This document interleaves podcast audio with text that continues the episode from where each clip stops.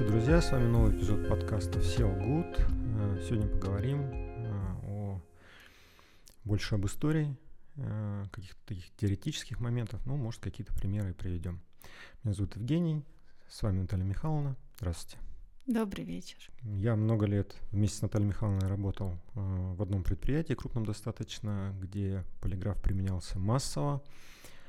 И это не десятки людей, это, наверное, тысяча людей – ну, не тысячи, э, э, как бы мы лично, да, проверили, хотя, в общем-то, человек, который специалист-полиграфолог, который работает полиграфологом, э, в своей карьере, ну, несколько тысяч человек есть, да, вот я, по-моему, 17 лет работаю уже, у меня, ну, несколько тысяч, пара-тройка, угу. может быть, 4 тысячи, может быть, ну, где-то вот порядка такие цифры, и поэтому когда а, специалист-полиграфолог куда-то устраивается на работу, его спрашивают, сколько у вас, а, значит, проверяемых было, и он говорит, у меня было 5000 проверок, да, а человек сам, например, а, в прошлом году отучился, да, наверное, uh-huh. тут что-то не то. Вот. Uh-huh. То есть, ну, средняя нагрузка на полиграфолога это 100-200 человек в год, это, наверное, вот да. такая оптимальная. Да, ну, бывает чуть побольше, да. то есть в зависимости, uh-huh. да, там, ну, наверное, до 250 это максимально. Ну, такое. по-моему, 250 это все уже, по-моему, это уже такой вот это на грани, э, на грани что-то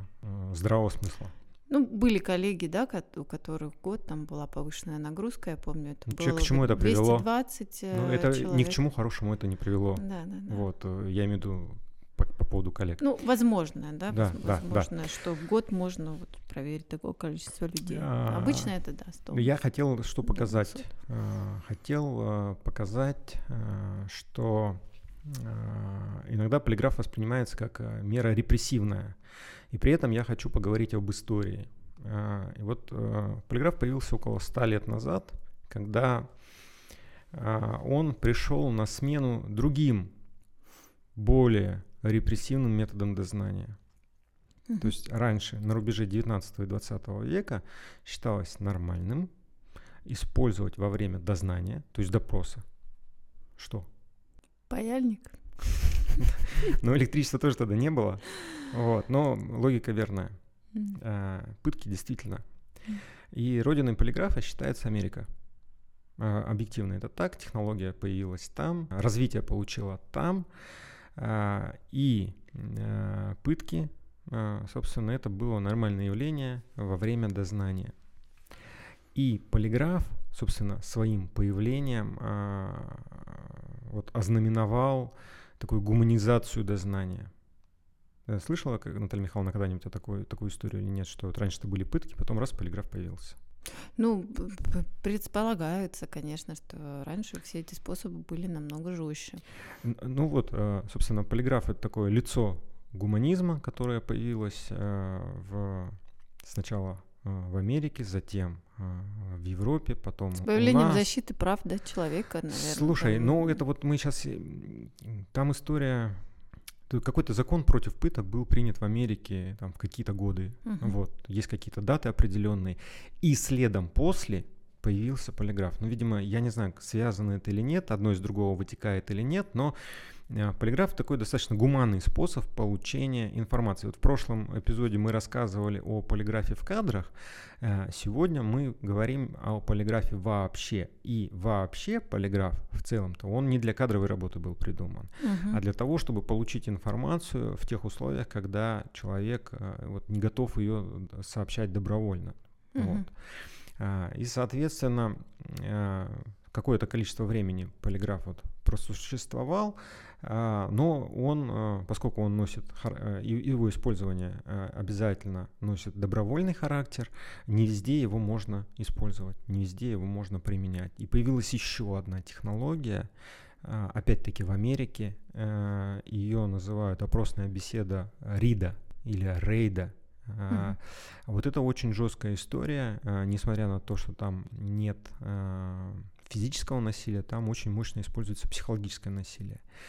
И вот эта история, она использовалась. Э, надо будет сделать отдельно, отдельный эпизод по этому поводу, по поводу беседы Рида. Э, на сегодняшний день они очень сильно видоизменили э, свой подход, но тем не менее по-прежнему она обладает таким же манипулятивным уклоном. Что здесь прослеживается вот в этой логике, да, пытки полиграф э, и манипулятивные технологии. То есть вот, э, собственно, насилие, оно никуда не делось в американском дознании. Э, именно вот я про США говорю. Uh-huh. Но когда я говорю про США, все равно вот эта технология, она используется и в Канаде, и в некоторых европейских странах.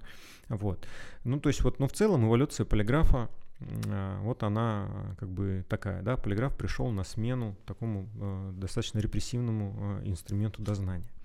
Значит, э, сегодня полиграф применяется в кадровой работе э, и применяется для раскрытия и расследования преступлений, ну, в, с разным успехом, э, но достаточно эффективное средство.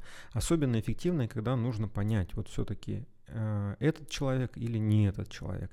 Тут очень много организационных вопросов, есть страны, где полиграф применяется чуть лучше, а есть где чуть хуже. Например, вот есть такое Япония государство, там Э, на законодательном уровне э, полиграф введен э, в дознание, но используют его там очень-очень-очень хорошо и аккуратно. Вот, нигде в мире такого нет, ну, в том числе и у нас такого нет. Вот. А, ну, что еще по поводу истории можно добавить? Э, что в России полиграф начал применяться с 70-х где-то годов в разных службах закрытых. Вот, а в, будем говорить так вот, э, в массы он пришел в 90-е годы. И особо актуальным стал, наверное, с 2000, вот рубеж вот этих, э, до 2010 и после 2010 года. Вот. Сейчас а, его очень много полиграфа, полиграфологов очень много, вот, но проблема другая, да, то есть э, много не значит хорошо. Uh-huh. Вот, а специалистов, которые работают прям точно и корректно, их вот не так много, потому что количество людей, которые готовят полиграфологов, школ, которые готовят полиграфологов, вот э, в районе где-то 50 э, и из них 40 мы даже не знаем, что это такое, что там за люди, вот, откуда они появились. Вот. Э, и поэтому, выбирая специалиста-полиграфолога, э, ну, желательно поинтересоваться все-таки, где он учился, и если э, это место не входит в десятку лучших, ну, наверное, надо поискать другого. Вот. А теперь про... Хотелось бы сразу сказать немножко про границы ну, может быть, ты еще сделаешь такое небольшое отступление, все-таки озвучишь, кто эти лучшие, да, чтобы вот кто лучше. Если да, если это смотрят люди, сильно которых стоит вопрос там принять на работу полиграфолога, что это за школа, вот ну, хотя бы пять, да, те, которые вот действительно а, надежные, готовят э, качественно, хорошо специалистов. Ой, слушай, я вот не хочу себе нажить это как его еще недоброжелателей, да, кого-нибудь, не дай бог, забуду. Но, ну, так вот, если деликатно сказать, э, в прошлом выпуске мы уже говорили о том, что есть э, два пути э, в полиграф. Это когда первый путь, это когда э, человек с предпринимательской жилкой решил стать полиграфологом и куда-то пошел учиться сам. И второй путь, когда э, человек вот э, живет себе там, работает кем-то, да, э, вот, где-то, э, и руководство или там каким-то образом его пригласили э, и сказали, вот не хотите ли вы быть полиграфологом, да, и его там отправили на учебу, подготовили, то есть система человека выбрала, система подготовила человека в течение нескольких лет, и вот он полиграфолог такой из системы, да, э, скорее он ушел на пенсию, потому что в системах э, государственных там чуть раньше пенсия, чем... Ну, то есть ты, пред, ты а, именно рекомендуешь брать только вот а, специалистов, полиграфологов, которые в отставке на пенсии сейчас? Ну, я да. Ну, да, я бы все-таки вот а, свой выбор а, сфокусировал на человеке, который сделал карьеру в какой-то государственной структуре, отработал там полиграфологом, именно полиграфологом, подчеркну. Потому что бывают такие истории, когда человек увольняется на пенсию с какой-нибудь должности, чем ему еще заниматься? Идет, учится на полиграфолога и говорит, я вот так-то там-то работал, да, но он не полиграфологом там работает. Uh-huh. То есть нужно брать человека, желательно брать человека, который э, работал полиграфологом много лет, желательно не менее 10, ушел благополучно на пенсию, его не выгнали, он сам uh-huh. ушел. А, и вот такого специалиста, конечно, вот за него желательно побороться, потому mm-hmm. что он, скорее всего, 99% задач решит. Да, в бизнесе есть такие задачи, которые эти специалисты не решают. э, они просто не могут. То есть они привыкли работать с жуликами. Э, и, ну, большинство задач эти специалисты могут решить. Вот mm-hmm. я бы такого специалиста брал. К- кого-то с гражданки, кто никогда не работал, я бы, наверное, не стал брать. Хотя очень талантливые люди есть, талантливый человек, он э, везде себя проявит. Ну, это уже, э, это уже что-то другой вопрос. Mm-hmm. Вот. Но в целом, конечно же, если возвращаться к вопросу, кто важнее, да, специалист или машина, то есть хороший специалист, он может на любом полиграфе работать. Вот. Угу. Но плохой специалист э, точно так же на любом полиграфе будет работать плохо. Угу. Вот, потому что, еще раз подчеркну, полиграф это не э, машина, которая дает какой-то готовый результат. Вот. Дело в том, что большинство и заказчиков, и будущих обследуемых, и бывших обследуемых, и, и людей, которые собственники бизнеса, они не, име, они не знают границ метода его возможностей. Да, вот давайте обсудим как раз да, вот этот да. вопрос. Это вот такая большая проблема. То есть у нас э, есть такой феномен в нашей культуре, э, которому тоже около сотни лет, это кино, кинематограф. А в кино вот все же показывается немножечко по-другому, чем есть на самом деле. Что касается и медицины, что касается каких-то Э, силового блока, да, служб разных. И полиграф не исключение. Полиграф показывает как бы однобоко, очень стереотипно и совсем не так, как он есть на самом деле. И вот эти стереотипы тиражируются из фильма в фильм, из фильма в фильм. И люди, когда хотят э, вот, э, инициировать проверку на полиграфе, они ориентируются э, на кино. Я хочу вот так, а так не бывает. Угу. Для того, чтобы ответить на один вопрос, нужно потратить несколько часов. Ну, в смысле, да, там точно, как бы максимально точно, к примеру, да. Или для, или для того, чтобы подобрать человека, там на какую-то вакансию тоже нужно потратить несколько часов. И вот часто еще в ток-шоу различных, да, мы видим вот этот пример, да, проведения тестирования. Ну там вообще же это, ну, вообще да. это, ой-ой-ой. Я вот недавно с киношником на днях mm-hmm. э, пересекался, ну не с киношником, с человеком, который имеет отношение к, те, к какому-то производству какого-то телевизионного контента, и он мне рассказывал историю, что вот, э, значит, э, пришел полиграфолог, они снимали полиграфолога, и вот ему дали только вот столько времени. Я говорю, ну, если бы я оказался на месте этого полиграфолога, я бы задачу за это время вот, ну, хорошо не смог бы решить. Нельзя так делать. Он, не, он там за 10 минут что-то там натестировал и какой-то результат дал. То есть, ну, все ток-шоу это ну, они, наверное, по сценарию эти Ну, конечно, создаются. это же все-таки оно, да, и называется шоу. То есть это что-то такое а, быстрое, вот, э, динамичное, да, то есть что-то должно быть такое, э, и заинтересовать, да, зрителя. Слушай, ну хирургическая операция, она, наверное, де-факто длится там 4, 5, 6 часов, например, там что-нибудь там на сердце, например, да, но uh-huh. нам ее же в кино показывают э, за, тоже за секундочку, uh-huh. вот. Э, более того, а, вот если про эти стереотипы говорить и про кино вообще, у меня была а, такая история, когда я думаю, дай-ка я переберу все фильмы, какие есть с полиграфом. Uh-huh. Перебрал, там около сотни набралось. Uh-huh. Дай-ка, думаю, нарежу их и как-то классифицирую. Хорошие, uh-huh. плохие и так далее. И 90% а, очень ну, некорректно показано. Вот, допустим, фильм художественный. А, как же это называется-то, э, там Энтони Хопкинс. Угу. Вот. А, молчание ягнят. Вот, молчание ягнят, угу. да. Как, в каком-то эпизоде он там проходит полиграф. Угу. Вот красиво сняли все, но нахитрили. Сам полиграф там вот такой вот чуть-чуть совсем, вот. А, но там, значит, как, э, значит, полиграфолог, ну там полиграфолог, исследователь, он как-то там в одном лице, в общем, uh-huh. там такая история, э, значит, и мы все это принимаем за чистую монету. И, и к нам приходят люди на обследование и ведут себя точно так же, как вот этот молодой Энтони Хопкинс ведет себя по-хамски по отношению к следователю. То есть он вызывающе, агрессивно себя ведет. Так, да, так быть не должно. Я, например, искренне убежден, что любая агрессия в ситуации обследования, ну, скрытая вербальная агрессия, uh-huh а она вот точно не в пользу человека работает. Потому да, что, да, да, да, да, да, потому что, ну, даже вот так вот э, элементарно, вот когда вам от человека что-нибудь надо, э, ну, если вы поумнее, вы лучше как-то погибче будете, да, а вот, вот, вот э, грубость, грубость вот ни к чему хорошему не идет.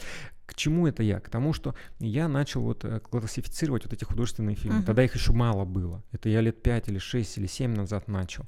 А, и 90% небылицы. И вот люди в эти небылицы верят и ставят нам задачу.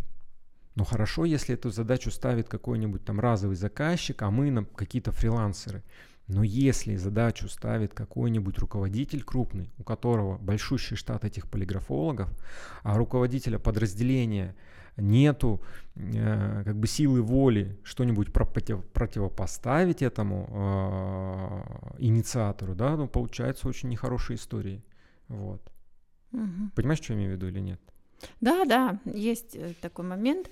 А, ну вот э, давай подробнее поговорим. Про границы метода? именно, да, про границы метода, чтобы люди, вот э, кто, допустим, хочет создать у себя службу полиграфологов или кто хочет там, не знаю, обращаться на аутсорсе, там периодически привлекать таких специалистов, вот для них чтобы было понятно, да, где вот все-таки эта граница, что может полиграф, а что точно не, Но... невозможно сделать на полиграфе. Ну, да, да, такой действительно, он, он как бы и шир, он очень сильно широкий вопрос, но в то же время он как бы и конкретный. Значит, э, я начну издали, попробую начать издали. А, те фишки, которые а, дает полиграф, вот неочевидные. Во-первых, это если полиграф применяется системно, то возникает, а, что ли, мода на правильное поведение на предприятии. Культура корпоративная. Да, корпоративная, то есть э, полиграф выступает инструментом косвенным, обязательно косвенным uh-huh. инструментом построения корпоративной или организационной культуры. Мы таким образом отождествляем формальные и неформальные правила. То есть просто вот делать что-то неправильное становится немодно.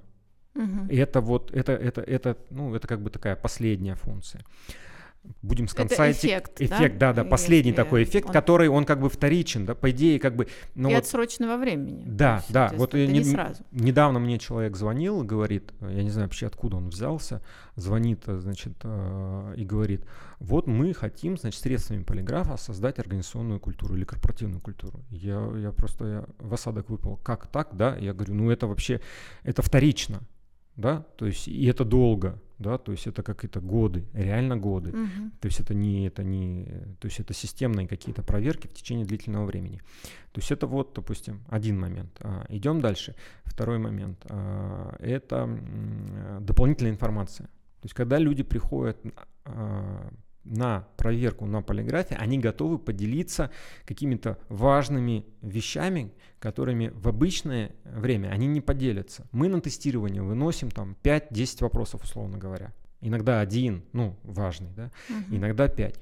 Но при этом мы можем провести интервью угу. и спросить их о многих вещах, которые важны для работодателя, и э, на которые человек тоже не хочет искренне отвечать. Но вот в этой ситуации он ответит на эти вопросы, потому что они лично него не касаются. Он mm-hmm. может рассказать на проблем, о проблемах, на ко- с которыми он лично сталкивается, как сотрудник, как специалист и так далее. И эту информацию можно обобщить. К примеру, мы опрашиваем, допустим, там, подразделение какое-то из 100 человек. И мы дополнительно задаем эти вопросы в mm-hmm. ходе обследования. Вторичные да, вопросы.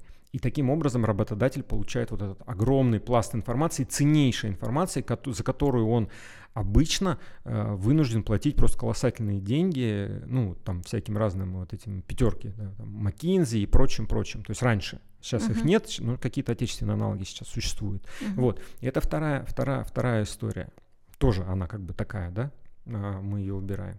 И остаются, ну, классические наши вещи, которые э, делал, не делал человек. Если мы двигаемся от э, какого-то события, которое нежелательное, да, ну, произошло какое-то событие, там что-то случилось, там, грубо говоря, Иван Иванович, грубо говоря, пришел утром на работу и видит, что нету папочки, в которой лежал там вексель, например, какой-то там, или, я не знаю, там, чертеж какой-то, да, и, или денег нет, да. То есть вот есть негативное событие, от которого нам необходимо двигаться. То есть э, с помощью полиграфа мы можем выяснить, Ну, понятно, что не только с помощью полиграфа. Служба безопасности обычно устанавливает э, круг людей, которые вообще мог гипотетически э, иметь возможность это сделать, допустим, там, условно говоря, 25 человек, да, могли, uh-huh. да, потому uh-huh. что у них был пропуск, допуск и так далее. Uh-huh. Вот. И они были в это время, там, условно говоря, на работе.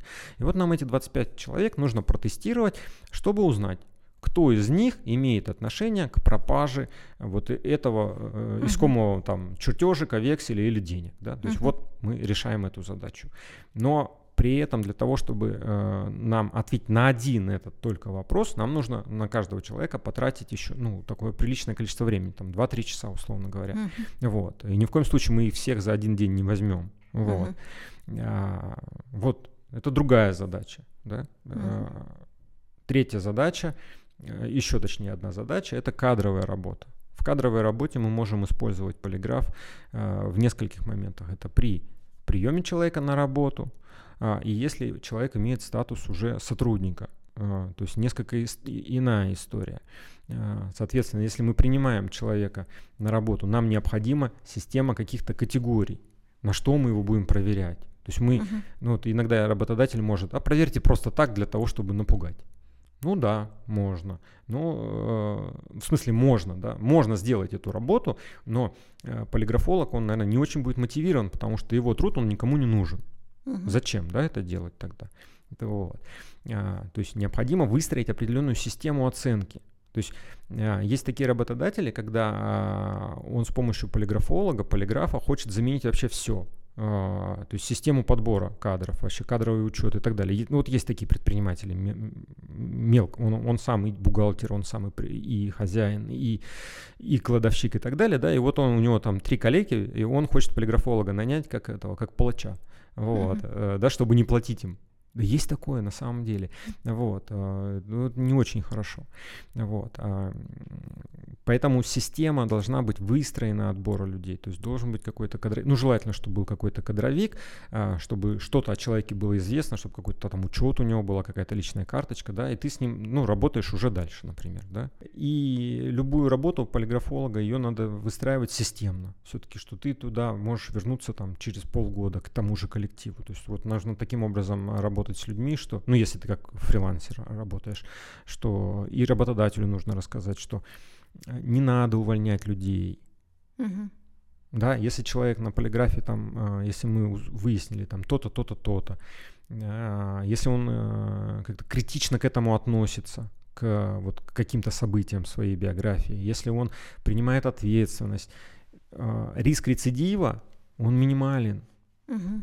Вот. А, но э, человек этот должен знать, что ага, что через полгодика или через год будет еще один полиграф. И мы, если человека ставим в такие условия, что вот через полтора года вот будет полиграф, вы, пожалуйста, откажите, откажитесь от каких-то злоупотреблений. 99% а, э, отказываются, рецидивов нет. Рецидив э, там в одном-двух процентов случаев. А бывают другие истории, когда работодатель инстру- использует полиграф как инструмент ну, какой-то кадровой нехорошей политики, когда хочешь кого-то уволить, э, кого-то подвинуть. Э, вот это вот такие истории тоже бывают. Вот, и ну, и это тоже, наверное, вот, ну, полиграфолог должен каким-то ну, образом... То есть ты имеешь в виду, что полиграф использует как причину для того, чтобы э, выявить, да, якобы какие-то э, нарушения со стороны сотрудников с целью того, чтобы их ну и такое бывает, накопать на человека. Ну, вот накопай мне что-нибудь на него, я его хочу убрать. Uh-huh. Вот, ну вот такая вот не очень хорошая история. Uh-huh. Вот. И поэтому, э, но э, если мы возвращаемся к границе метода и вообще возможности метода, полиграф это не э, как бы волшебная палочка. Это такой инструмент, который вот, ну что ли, точный достаточно, относительно точный инструмент, но который должен использоваться в совокупности всяких других разных разных совершенно инструментов. Хорошо. И получается ограничение, да, в методе. Это именно если у человека в том числе какие-то физические да, особенности здоровья. Но если у человека есть водительское удостоверение, то, по идее, его можно тестировать. Я угу. думаю, что, наверное, эти ограничения, они больше имеют, э, наверное, не природу физиологическую, то есть, ну, все мы знаем, да, мы не, бери, не тестируем беременных женщин, э, мы не тестируем там... Э, а почему, кстати, можешь вот, вот это прокомментировать? Слушай, почему беременных мы не тестируем? Ситуация стрессовая, э, ведь все люди mm-hmm. разные, кто-то грубо работает, можно спровоцировать, наверное, какую-то э, нежелательные преждевременные роды, и вот от греха подальше лучше, Нет, ну наверное, вот если не... мы говорим там уже там после второго, там третьего, э, после второго триместра, да, например, на маленьких сроках мы же можем тестировать? Можем? Ну, я вот не тестировал в свое время. Я не знаю, надо коллег спросить, кто как. Но mm-hmm. обычно не тестируют, по-моему. Вот. Ну, в зависимости от какой, какой это срок, mm. я так думаю. Там Потому что даже на поздних сроках там может быть немножко искажение канала ФПГ, потому что все-таки идет два сердцебиения. Ну, ФПГ вообще нас мало интересует, если честно. Ну, все равно, все равно. Нас интересует э, говорить, давление, э, ну и так далее. Какие-то искажения могут быть в любом случае, там, или, может быть, тошнит, ну, да. или еще какие-то моменты. Ну, в общем, если у человека есть права, ну, он проходил психиатра, mm-hmm. если он ходит, да, то, наверное, его тестировать можно. Вот. Ну, в большинстве своем. Ну, допустим, не, не надо тестировать э, людей в опьянении, там, в разном, да. Людей с поражениями, там, нервной системы, там, какие-то есть, да. Uh-huh. А, вот, там много чего. Ну, я бы э, от многих э, ситуаций отказался. И вообще много отказываюсь от разных историй, каких-то мутных и непонятных. Ну, понятно. Ну, вот еще хотелось бы дополнить, что э, метод полиграфа, он не определяет каких-то субъективных понятий. То есть э, отношения эмоциональные к чему бы то ни было, симпатии, антипатии, там, когда вот сейчас спрашивают, а можно проверить, вот любит ли он меня действительно? А про будущее же спрашивают еще э, говорят, ну да, а, то есть то, что что да, будет там, а вот скажите мне, какие-то значит, прогнозы, да, да, да, то есть это все к гадалкам, это все к, ну там, не знаю, к каким-то другим специалистам точно. Ну с точки зрения науки, кстати, полиграф от гаданий не очень далеко ушел. Да, с точки зрения классической... отличие это то, что полиграф а, все-таки и вопросы строятся на полиграфе, исходя из фактов, которые были в прошлом человека, которые сохранились в его памяти. Не, мостик есть, безусловно. Мостик mm-hmm. этот есть, но академическая наука полиграф отвергает. Mm-hmm. На уровне вот, на уровне практики применяется, и это действительно эффективно, потому что это дешево. Mm-hmm. Вот. Но в целом а, вот этот мостик, он такой очень зыбкий. Вот. Так что это такая история. Не, ну действительно, есть люди, которые я хочу, значит, ага, спросите, а, значит, а, а что будет, да? Там будет ли он меня любить всегда? Ну что-то такое, да. Не-не, а можно, можно спросить на данный момент времени. Вы приняли твердое решение, что будете ее любить всегда. На данный момент времени. Да, да, да. Ключевой, ключевой Нет, нет, ну, вот такой вопрос можно задать по идее. Ну, на самом деле, все-таки то, что касается каких-то прогнозов будущего или субъективного восприятия, э, то есть, которое может меняться в процессе жизни. Сегодня любишь, завтра разлюбил, или там э, какие-то не знаю, отношения, допустим, как там относится же к человеку. Там сегодня он прекрасно относится, завтра нет. То есть это то, что нестабильно. То есть полиграф в этом случае, конечно, бессилен, и, в принципе, нет никакого смысла его применять так чисто, может быть, для шоу. Вот, да, часто в этих передачах показывают примерно какие-то такие вопросы людям задают из этого разряда, и те отвечают, и там такой, это ложь, или это правда. Во-первых, ну, нет такого понятия, да, если мы говорим ну, да, полиграфе ложь и правда, что полиграф не определяет, что ты ложь, не определяет правду. То есть окольным путем, очень окольным путем, путем а, умозаключения мы можем прийти к выводу, что это скорее ложь или скорее правда. Вот, но... Ну, то есть мы э, мыслим, опираемся на категорию все-таки сокрытия информации на значимый стимул. Вот сначала мы Либо... говорим о значимости, а потом мы уже говорим о том, что он искажает. Вот... Э, ну, я имею в виду, вот что именно конкретно означают да, реакции, психофизиологические реакции, которые замеряет полиграф на тот или иной вопрос. Тот или иной вопрос. Это ну, на, люб... на стимул, да, скажем так. А вот э, это точно там не загорается лампочкой и не, не светится надпись ложь, потому что все-таки это а, совсем вот про другое. Что можно сказать в виде, в виде промежуточного такого небольшого вывода? То есть в большинстве случаев э, инициатор, он не знает, как правильно поставить задачу специалисту, э, что может полиграф, и в конечном счете э, ставит задачу эту неверно. Почему? Потому что э, натыкается он на предпринимателя по большей части. Потому что предприниматель стоит дешевле, чем тот пенсионер, который уволился со службы который знает себе цену.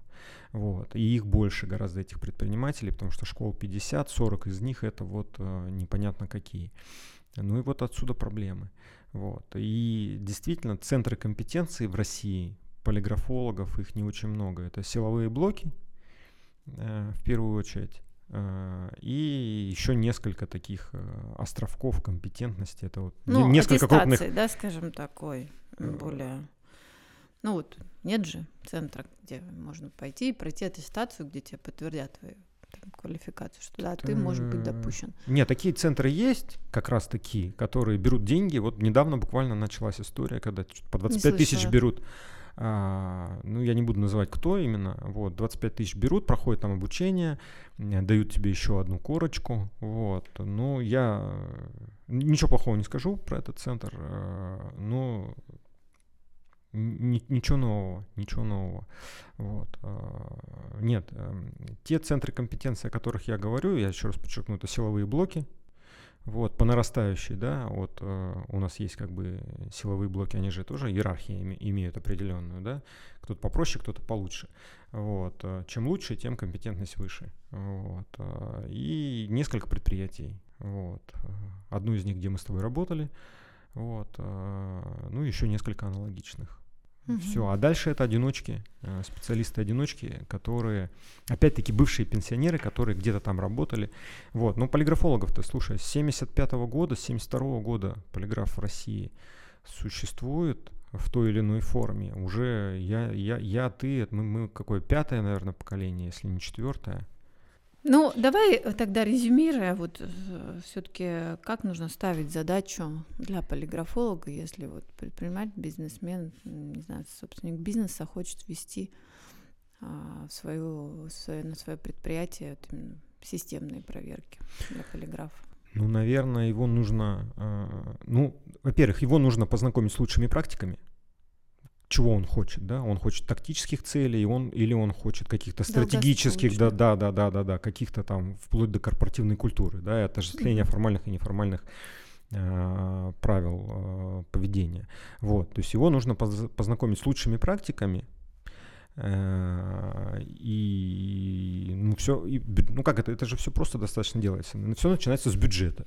То есть подготавливается бюджет. Ага, вот я сам недавно делал бюджет э, с одним из бывших коллег, то есть вот нас пригласили там на одно предприятие. Вот, э, мы с, э, с будущим руководителем обсудили, сколько э, ставок будет. Четыре ставки, то есть четыре человека. Mm. Вот, мы посчитали бюджет, а бюджет большим оказался. Потому что бюджет, он выше зарплаты. Угу. Сильно выше, во много раз выше, да, зарплаты, которую человек получит. Вот. А, и даже, я не знаю, то есть это что-то там затянулось на пару месяцев, потом сказал, ребята, извините, я как бы так долго не могу ждать. Вот. И угу. к чему это пришло? Вот. То есть бюджет, да, это деньги. Вот. И, соответственно, и количество э, людей. То есть один полиграфолог, это, как мы говорили сегодня, 150, да, 150 это оптимально, да, 150-180 человек в год. Вот, это не очень много. Вот. А эффект э, работы полиграфолога посчитать, каким-то образом оценить э, за счет каких-то KPI практически невозможно. Ну, возможно, наверное, оценить уже, да, по истечению какого-то времени, да. Все-таки вот. там снизились ли эпизоды, там, не знаю, может быть, какая-то репутационная, да, сталось ну, репутация самого предприятия повысилась. Или, ну, не знаю, это надо, да, садиться, просчитывать. Ну, наверное, все-таки эффект можно оценить не сразу, а ну, а... по истечению какого-то времени. Ну, вот по собственному опыту вот этой проектной работы, так называемой, э, чаще всего заказчик не знает, э, что у него под носом творится. Ну, к примеру, да, угу. вот э, мы проверяем там 50 человек, условно говоря, обобщаем информацию, которую люди рассказали о том, что случается. У людей волосы дыбом на голове встают, потому что они не подозревали, что у них под носом может такое происходить. Угу. Но полиграф это все равно, несмотря на то, что это дешевый инструмент, все равно в конечном счете дорогой, потому что хороший компетентный специалист дорого стоит. То есть, ну, не, не, не знаю, есть вот на Авито, говорят, э, тестирование по, по тысяче рублей, да, или там по три даже, или по пять. Ну, а есть тестирование по 50 тысяч рублей. Вот. Никакие не экспертизы, а просто, да? Uh-huh. Вот. Ну, вот, э, соответственно, разница. Поэтому хороший специалист стоит дорого очень. Ну вот так вот, я не знаю, как-то галопом по Европам. Э, пишите комментарии, Э, будем пробовать отвечать на все, какие сможем. Если это аудиоподкаст, ну что сделаешь? Э, тогда будем, значит, интуитивно предвосхищать следующие темы и записывать видео. Подписывайтесь на нас, слушайте подкаст «Все лгут». Всего доброго, до новых встреч. До свидания.